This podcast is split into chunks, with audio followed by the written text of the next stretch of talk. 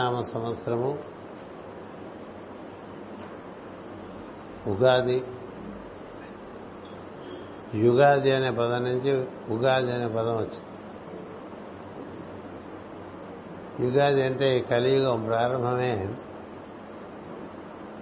చైత్రశుద్ధ పాడ్యం నాడు జరిగిందని ఋషులు చెప్తారు. అలాగే సృష్టి ప్రారంభం కూడా ఈ చైత్రశుద్ధ పాడ్యం నాడే జరిగిందని చెప్తారు అందుచేత ఈ చైత్రశుద్ధ పాడ్యముకి చాలా ప్రాముఖ్యత మన సంస్కృతి అందు ఇయ్యబడి ఉన్నది. అందుచేత ఈ రోజున మనం ఉభయ సంభయ సంధ్యందు కూడా భగవత్ ప్రార్థన చేసుకోవడం అనేటువంటి ఒక ఆచారం ఏర్పడింది. అంతేకాక కాలం యొక్క తీరుతెన్నులను కొంత అవగాహన చేసుకునేటువంటి ఒక విధానం కూడా ఋషులు ఏర్పరిచారు. అదే మనకి పంచాంగ శ్రవణంగా ఉదయము పూజ ప్రార్థన అనంతరము ఈ పంచాంగ శ్రవణం నిర్వర్తించుకునేటువంటి విధానం ఉండేది. అందరికీ సదుపాయంగా ఉంటుందని సాయంత్రానికి మాస్టర్కి గారు మార్చారు దీన్ని. అందుచేత మనం సాయంకాలం ఈ సభ ఈ విధంగా ఏర్పాటు చేసుకుంటున్నాం. ఈ వికారనామ సంవత్సర ఆరంభ సందర్భంలో సోదర సోదరి బృందానికి నా హృదయపూర్వకమైన శుభాకాంక్షలు తెలియపరుస్తున్నాను. భారతీయుడి సాంప్రదాయంలో సంస్కారమైనటువంటి మానవుడు తన చుట్టుపక్కల అందరికీ మంచి జరగాలని కోరుకుంటూ ఉంటాడు. దశ దిశల నుంచి కూడా అందరికీ మంచి జరగాలి అని కోరుకునేటువంటి విధానం అది. అందుచేత అందరికీ చక్కని శుభఫలములు కలగవలసి ఉన్నది. ఈ విధంగా పంచాంగ శ్రవణం చేయటం వలన మనకి కాలం యొక్క అనుగ్రహం ఉంటుందని ఋషుల యొక్క అవగాహన. అందుకనే ప్రతిరోజు కూడా మనం నిద్రలేచి శుచి అయిన తర్వాత తిథి వారము నక్షత్రము ఈ మూడు కనీసం గమనిస్తే అటుపైన యోగము కరణము కూడా గమనించగలిగితే మనకి కొంత కాలము ఉపశమిస్తుందని మన ఎందు కాలం గురించి మనం ఎందుకు భయపడాలంటే మనం తెలియక చేసిన పనుల ఫలితములు ఇప్పుడు మనని కాలచక్రంలో తిరిగి పట్టుకొస్తూ ఉంటుంది. ఎందుకు వస్తుందో తెలియదు. ఉన్నటువంటి మధ్యాహ్నం కల్లా జ్వరం వచ్చేస్తుంది. కదా? పొద్దున్న తెలియదు. జ్వరం రావచ్చు ఇంకోటి రావచ్చు ఇంకోటి రావచ్చు హృద్రోగం రావచ్చు రక్తపోటు రావచ్చు కళ్ళు తిరిగి పడుకోవచ్చు ఏవైనా కావచ్చు కాలం ఏం చేస్తున్నటువంటిది ఎవరు చెప్తారు కదా? కాలం అన్నయ్యో చేస్తునుండును కాలము విచిత్రము దుస్తర పెట్టి వారికి అని చెప్పి మనం మనం పంచాంగం మీద పద్యం కూడా వేసుకుంటాం. ఎలాంటి పరిస్థితి ఎలా అయినా తలకిందులైపోవచ్చు అందుచేత కాలాన్ని కొంత మనం గౌరవించేటువంటి విధానాన్ని ఒక పద్ధతి మనకి ఇచ్చారు. కాలాన్ని ఎవరు మన్నిస్తుంటారో వారిని కాలం కూడా మన్నిస్తుంది. కాలాన్ని మనం మన్నించకపోతే కాలం మనల్ని మన్నించదు. కదా? సమయానికి రైల్వే స్టేషన్ వెళ్ళకపోతే ట్రైన్ ఉండదు. విమానాశ్రయం వెళ్ళకపోతే విమానం ఉండదు.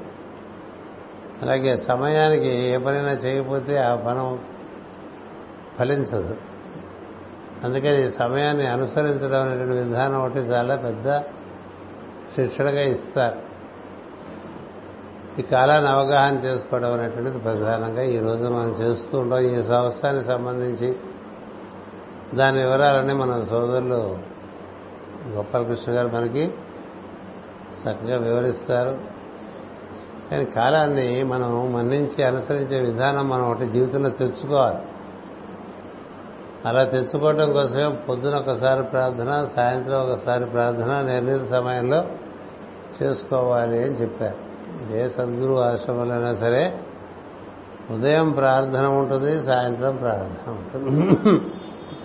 అలా ఉంటేనే అది సద్గురు ఆశ్రమం. ఎందుచేతంటే ప్రాత సంధ్య సాయం సంధ్యతో నువ్వు అనుసంధానం చెందడం వల్ల నీ శరీరంలో ఉండేటువంటి సమస్తమైనటువంటి ప్రజ్ఞలు వాటికి ఒక చక్కని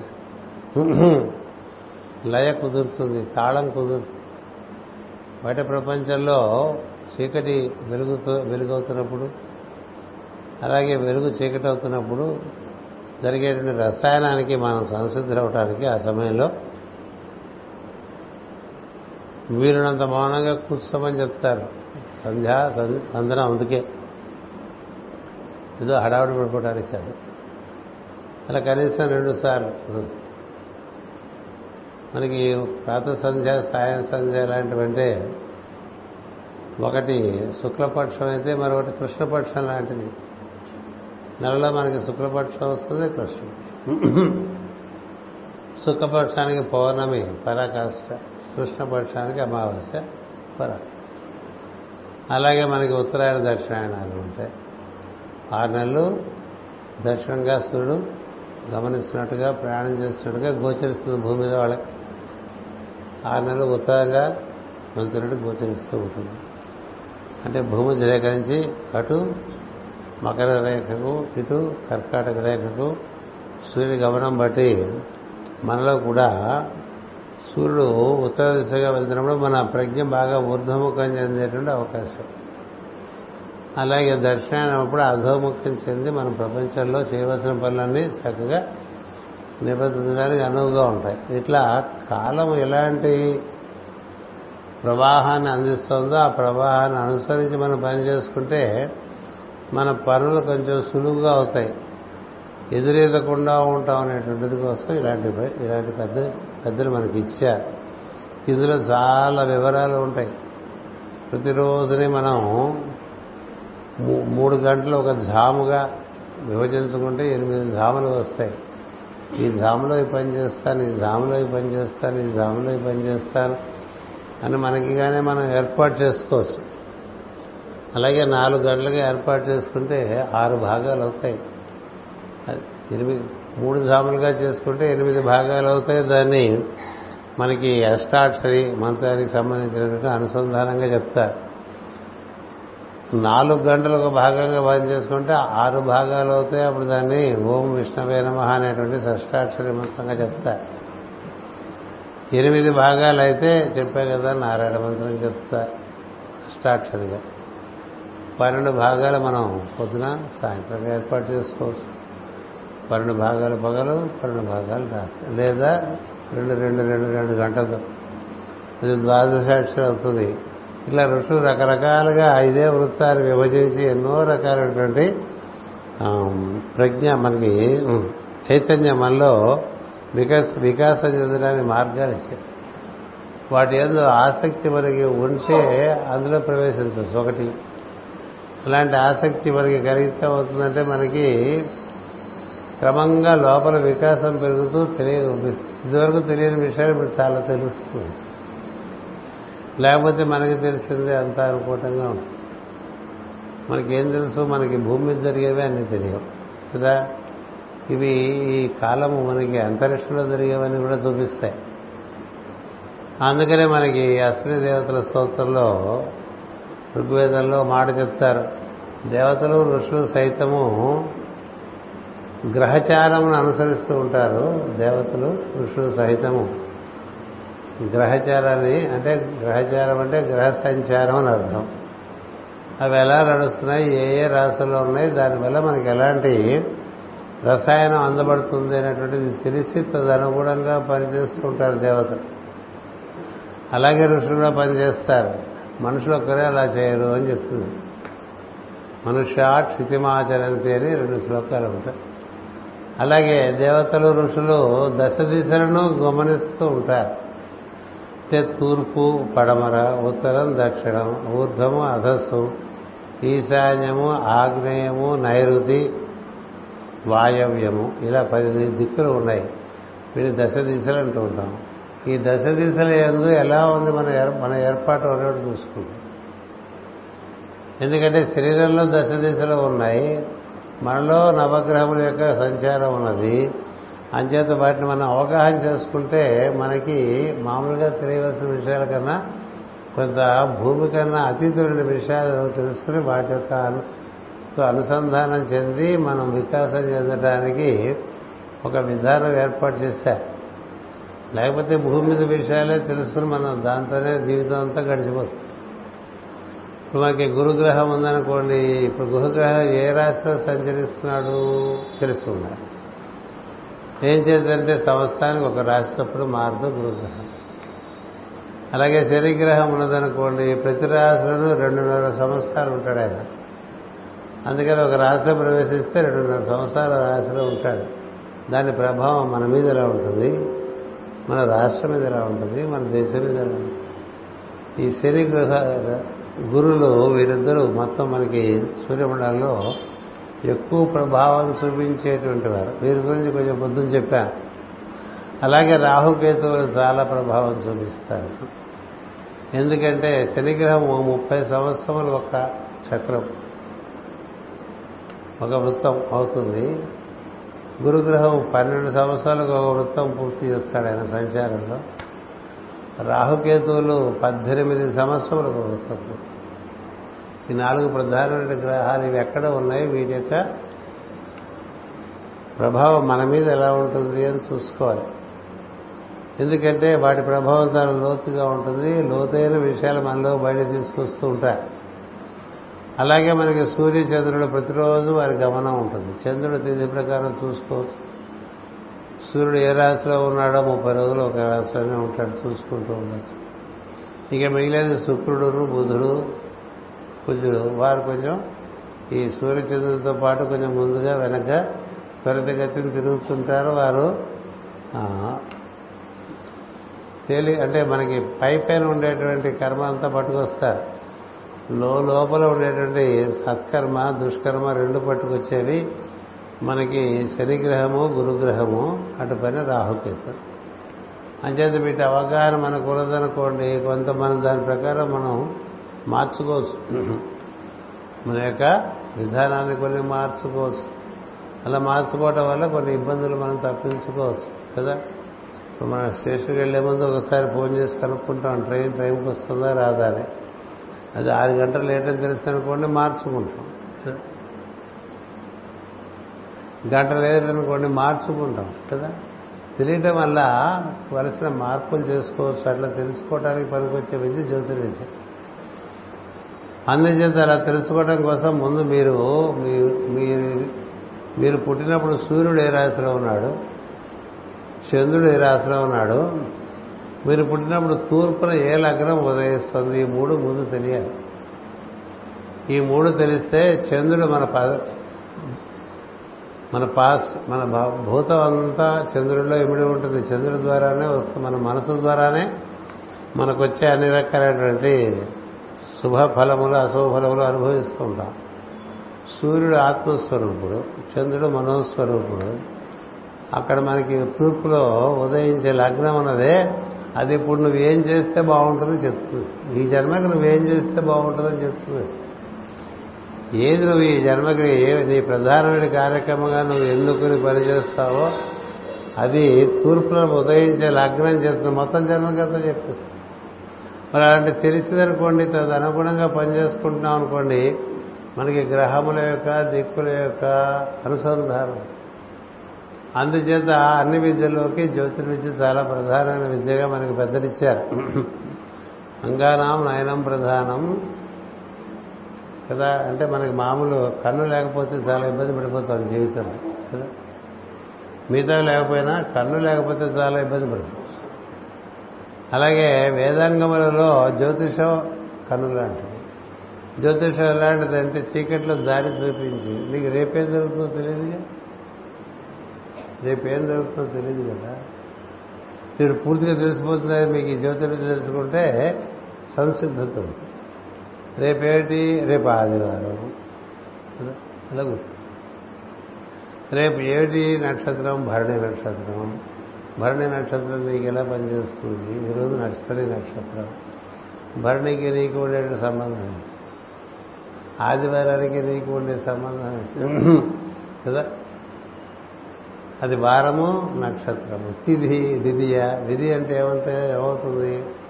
మామూలుకి సూర్యుడికి చంద్రుడికి మధ్య ఇరవై ఐదు ఇరవై ఆరు ముప్పై డిగ్రీల వరకు వ్యత్యాసం కదా? దానివల్ల ఏం జరుగుతుంది? మనసు ఎప్పుడో ఆత్మలో కలిసిపోయి ఉంటే మనసుకి లైవ్ అయిపోయి ఉంటుంది మనసు ఆత్మ నుంచి కొంచెం విడిగా వస్తే దానికి ఈ సూర్యుని యొక్క వెలుగు వల్ల అది బాగా పనిచేస్తూ ఉంటుంది. ఇలా తెలుసుకోవచ్చు. అంచేత అమావాస్య నాడు ఎక్కువ పనులు చేసుకోకుండా ధ్యానం చేసుకోమని చెప్తారు. పౌర్ణమి నాడు అనుభూతి బాగా దివ్యానుభూతి పొందేట్టుగా వాడుకోమని చెప్తారు. ఇలాంటివన్నీ మనకు తెలిసినాయనుకోండి మన జీవితానికి అనుగుణంగా మనం మార్చుకున్నాం అంటారు. మార్చుకుంటే ఇక్కడ ఉండే చాలా విషయాలు మనం అనుభూతి చెందవచ్చు. ఋషుల అనుభూతి చెందారు. అలాంటి అనుభూతి మనందరికీ రావాలని ఋషులు ఉద్దేశించి మనకి ఈ విధానం ఇచ్చారు. ప్రపంచం అంతా కూడా జ్యోతిషం బాగా అనుసరిస్తూ ఉంటుంది. పాశ్చాత్య దేశాల్లో కూడా జ్యోతిషానికి చాలా ప్రాముఖ్యత ఉంది. కేవలం మన బృందాల్లోనే కాదు మన బృందాల్లో పాశ్చాత్య దేశాల్లో అందరికీ వారి జన్మ కుండలి పరిపూర్ణంగా తెలిసి ఉంటుంది. అలా తయారు చేసేవాళ్ళు. మన దేశంలో లగ్నము సూర్యుడు చంద్రుడు చూసుకుంటారని చూసుకో ఏదో పిచ్చి బాలోకల్లాగా వెళ్ళిపోవటం ఒక పద్ధతి. ఓ నిర్దిష్ట పద్ధతిలో తెలుసుకుని వెళ్ళడం ఒక పద్ధతి. తెలిసి రామచింతన చేయవే మనసా అన్నాడు త్యాగరాజస్వామి కదా రాముడు అంటే ఏమిటో తెలుసుకుని ఆరాధన చేసిన దానికనే నువ్వేదో అనుకుని అదే రాముడు అనుకోవడానికి చాలా తేడా. త్యాగరాజ స్వామికి ఆ తేడా చూపించేశాడు రాముడు. విగ్రహాలే రాముడు అనుకున్నాడు. కదా? విగ్రహాలు పోయిన తర్వాత కదా విశ్వాత్మ రాముడు తెలిశాడు ఆ తర్వాత విగ్రహాలు దొరికినా ఇందులో కూడా ఉన్నాడు తప్ప మొత్తం అంతా వ్యాప్తి చెందున్నాడు విగ్రహాలు ఉండటం లేకపోవడంలో సంబంధం లేని స్థితికి వెళ్ళిపోయాడు. అంచేత మనకి ఎంత తెలుసుకుంటే అంత మనం దాన్ని ఆచరణలో తీసుకొస్తుంటే అంత మనలో వికాసం కలుగుతూ ఉంటుంది. అలా నిత్యము వికాసం కలిగించుకోవడం చెప్పడానికే స్వాధ్యాయం అన్న రోజు కొంత తెలుసుకోండి అందుచేత అలాంటి కార్యక్రమానికి ఈరోజు నాంది పలకాలి. ఏదో తెలుసుకోవటం అనేటువంటిది ఒక ప్రయత్నం చేస్తూ ఉండాలి. ఏదైనా ఈ ప్రపంచంలో భాగ్యంగా మనకు కనిపించే విషయాలు తెలుసుకునేవి ఓ పద్ధతి. సూక్ష్మంగా ఉండే విషయం తెలుసుకోవాలనేది మరొక పద్ధతి కదా? అంటే ఊర్ధ్వలోకముల విషయం తెలుసుకోవడం ఒక పద్ధతి సమాంతర లోకముల విషయములు తెలుసుకోవటం ఒక పద్ధతి. రెండు పద్ధతులు ఉన్నాయి. ఏదైనా తెలుసుకోవాలి అనే తపన ఎవరికి ఉంటుందంటే మనలో నారదుడు అనే ప్రజ్ఞ ఉంటే ఉంటుంది. ఆ నారదుడు అనే ప్రజ్ఞ మనలో బాగా ఉరకలు వేస్తుంటే ఎంత తెలుసుకున్నా ఇంకా తెలుసుకుందో. అని అలా తెలుసుకోవడం మొదలు పెడితే ఆయన చెట్ట చివరికి మనకి సమస్త గురు పరంపరకు నారదుడే పతాక స్థాయి ఆ పైన పరబ్రహ్మమే. అంతవరకు ఆయన విద్యలన్నీ నేర్పుతాడు. అందుచేత ఈ ఉగాది ప్రతి సంవత్సరం మనం ఏవో కొన్ని కొత్త నిర్ణయాలు చేసుకుంటూ ఉంటాం కాబట్టి ఏదో ఒకటి నిర్దిష్టంగా రోజు కొంత తెలుసుకుందాం అని పెట్టుకుని చేస్తున్నారనుకోండి అది బాగుంటుంది. ఇందులో భాగంగానే ఈ రోజున మీ అందరికీ మరొకసారి ఈ మొన్న సాయన సంవత్సరాది సందర్భంగా కొడనాడులో మన అగస్త్య మహర్షి ఆశ్రమంకి ఉన్ముఖంగా ఉండేటువంటి మన భవనంలో ఈ పుస్తకాలు కొని ఈ సంవత్సరానికి సంబంధించి ఆవిష్కరించడం జరిగింది.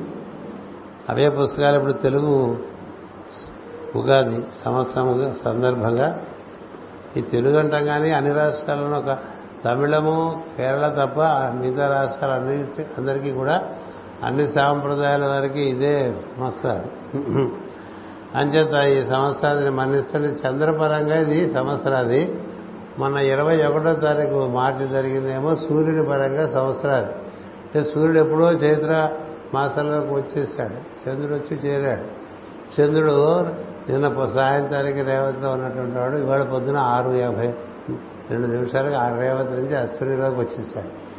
అందుకే మనం సంకల్పం చేసుకునే సమయానికి సరిగ్గా సంవత్సరాది ప్రారంభమైనట్టు చంద్రాస్తు.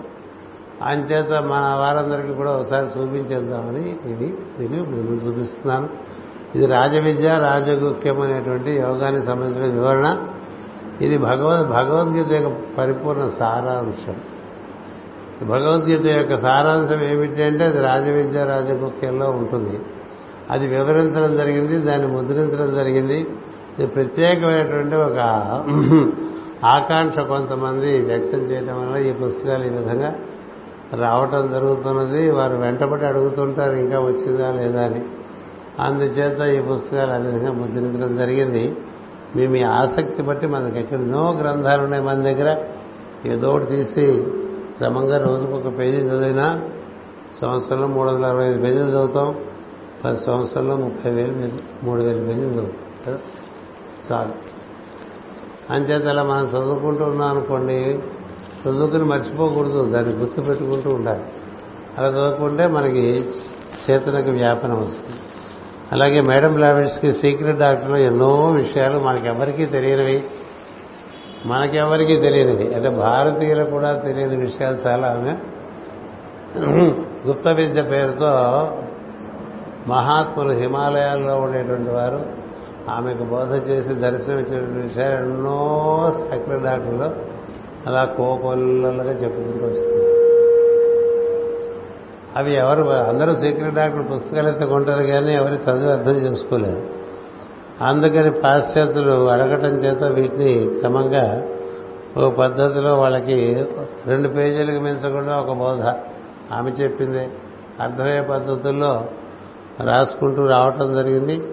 అది కారణంగా ఈ పుస్తకాలు ఒక మరి పెద్ద పెద్ద పుస్తకాలు వేస్తే భయపడిపోయాము వాటి పక్కకి వెళ్ళాం. అందుకని ఒక అరవై ఓ డెబ్భై బోధలు రెండు పేజీల చొప్పున ఒక్కొక్క బోధ ఒక పుస్తకంగా ఆ టీచింగ్స్ ఆఫ్ మేడం బ్లావెట్స్కి ఇలా ఇదివరకు కూడా వచ్చినాయి. ఇదివరకు కూడా మనకి రెండు మూడు పుస్తకాలు వచ్చినాయి. మరుత్తుల మీద వచ్చినాయి. తర్వాత చాలా విషయాల మీద వచ్చినాయి. ఇది వరుసగా ఒక శీర్షికగా మనకి వారి కోసం వైశాఖ న్యూస్ లెటర్ అని మన నావాళ్ళలాగా రాసిస్తుంటారు. అందులో రాసినవన్నీ వారి కోరిక మీదకి ఇది ఒక పుస్తకంగా అందించడం అందించడం జరుగుతుంది. నేను పండితుడిని కాదు కాబట్టి భాష మీ అందరికీ సులభంగా ఉంటుంది. హాయిగా మీరు అర్థం చేసుకుందాం అనుకుంటే ఆ విధంగా దీన్ని అర్థం చేసుకోవచ్చు. అటు పైన మనకి ఈ కార్యక్రమం నిర్వర్తించినటువంటి వారు ఈ గీతోపనిషత్తు దీనికి ధనంజయ ఉంటే ధనంజయ. వారు కృషి చేశారు. ఈ ఈ పుస్తకం రావడం కోసం.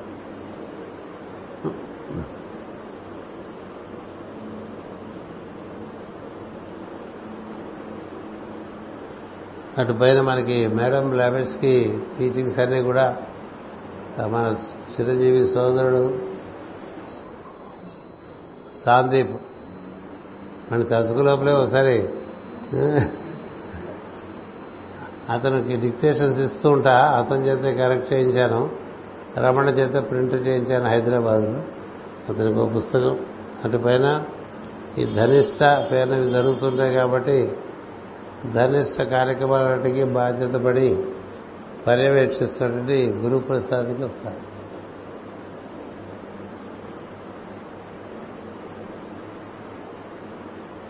అలాగే మన మన విశాఖపట్నంలో మన సంఘానికి పెద్ద దంపతి మూర్తి గారు మూర్తి గారు మిస్సెస్ వారిని కూడా వచ్చి ఒక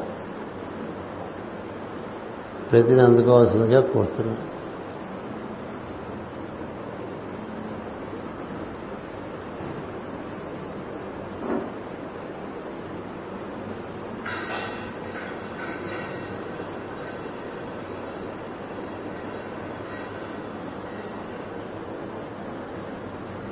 అలాగే ఈ రోజున అనుకోకుండా వారి వివాహం కూడా అయిన రోజుగా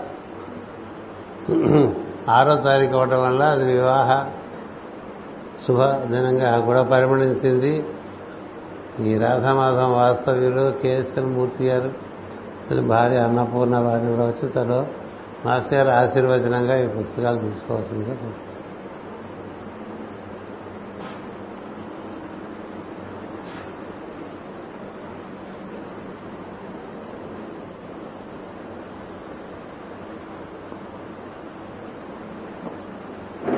ఇంకా రెండు పుస్తకాలు ఉన్నాయి నా దగ్గర ఉంచుకుంటాను స్వస్తి. ఇప్పుడు మనకి గోపాలకృష్ణ వచ్చి పంచాంగ శ్రవణాన్ని నిర్వర్తించవలసిందిగా వేడుకుంటున్నాం.